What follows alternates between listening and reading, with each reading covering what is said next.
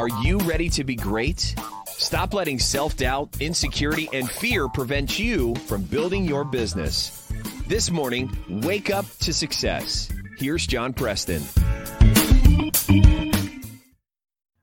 Good morning. Thanks for joining us here. Today, we're going to continue our discussion on habits and how they're the building blocks for success. You know, we can do anything once, we can do it twice, but it's only when we get in the habit of doing those things we need to do to be successful that we'll see the needle really start to move and our businesses grow.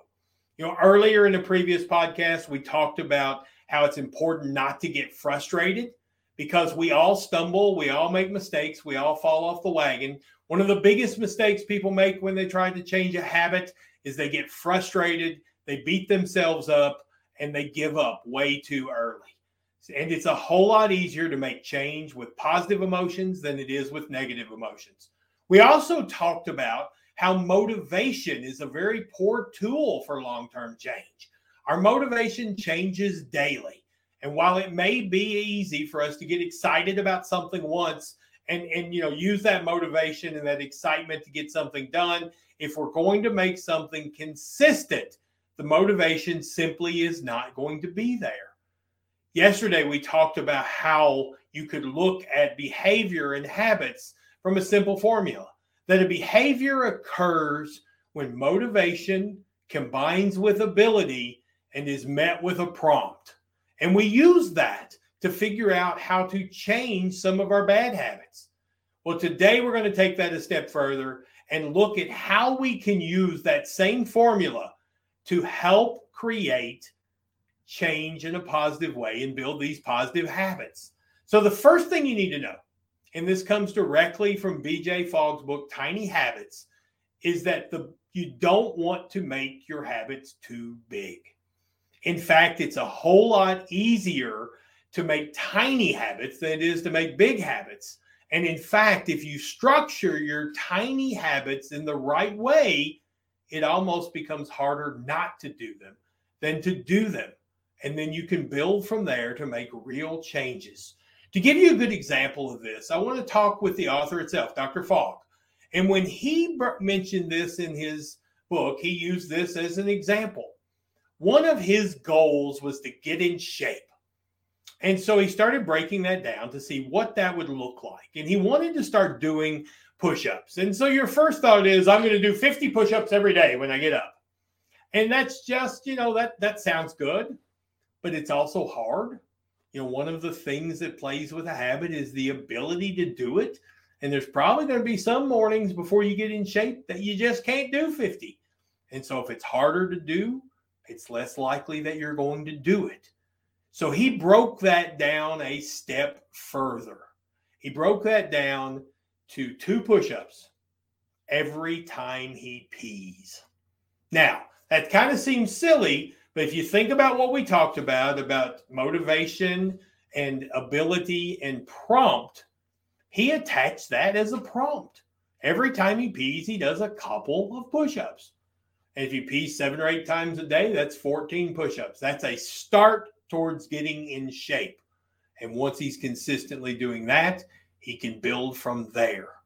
And that's where you need to be. You need to decide what you want and then break that down into very, very small pieces and make it to where you can create these habits, these tiny habits that become the building blocks for your success. So, the first thing you need to do is decide what your aspiration is. You know, is it about losing weight? Is it about getting in shape? Is it about reaching out to more customers throughout the day, which is a big, big habit that we all need to do more of if we're going to build our business. And then once you decide what that aspiration is, then you start breaking it down into smaller and smaller and smaller habits. And then once you get to that habit you want to create, like in the case of, of, of the two push ups, then suddenly you start looking for a cue. Anybody can do that. The ability to do two push ups is very easy. So you start looking for that prompt and he set his prompt to be every time he peed. Now let's imagine, let's let's break this down a little bit. let's say your goal is to call 50 potential clients a day. Well, that seems pretty daunting. 50 rejections or possible rejections in a day will beat anybody up. That just seems like a couple hours of raw hell to most of us. So you got to break that down. You got to break that down. So let's break it down like this. Maybe you drink a cup of coffee throughout the day.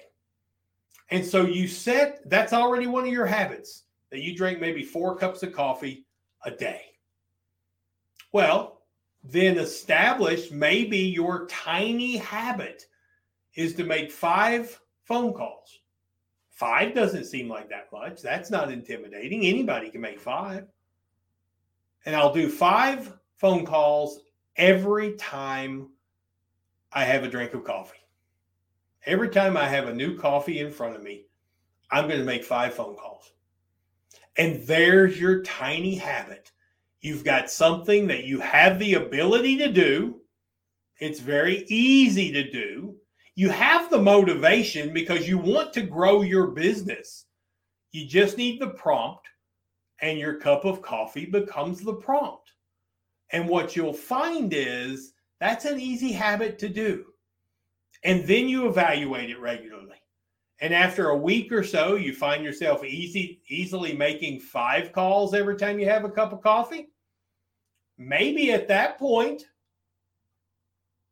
you say, okay, well, my next habit is I'm going to use those five phone calls as my prompt to reach out to an existing customer and see if he needs anything.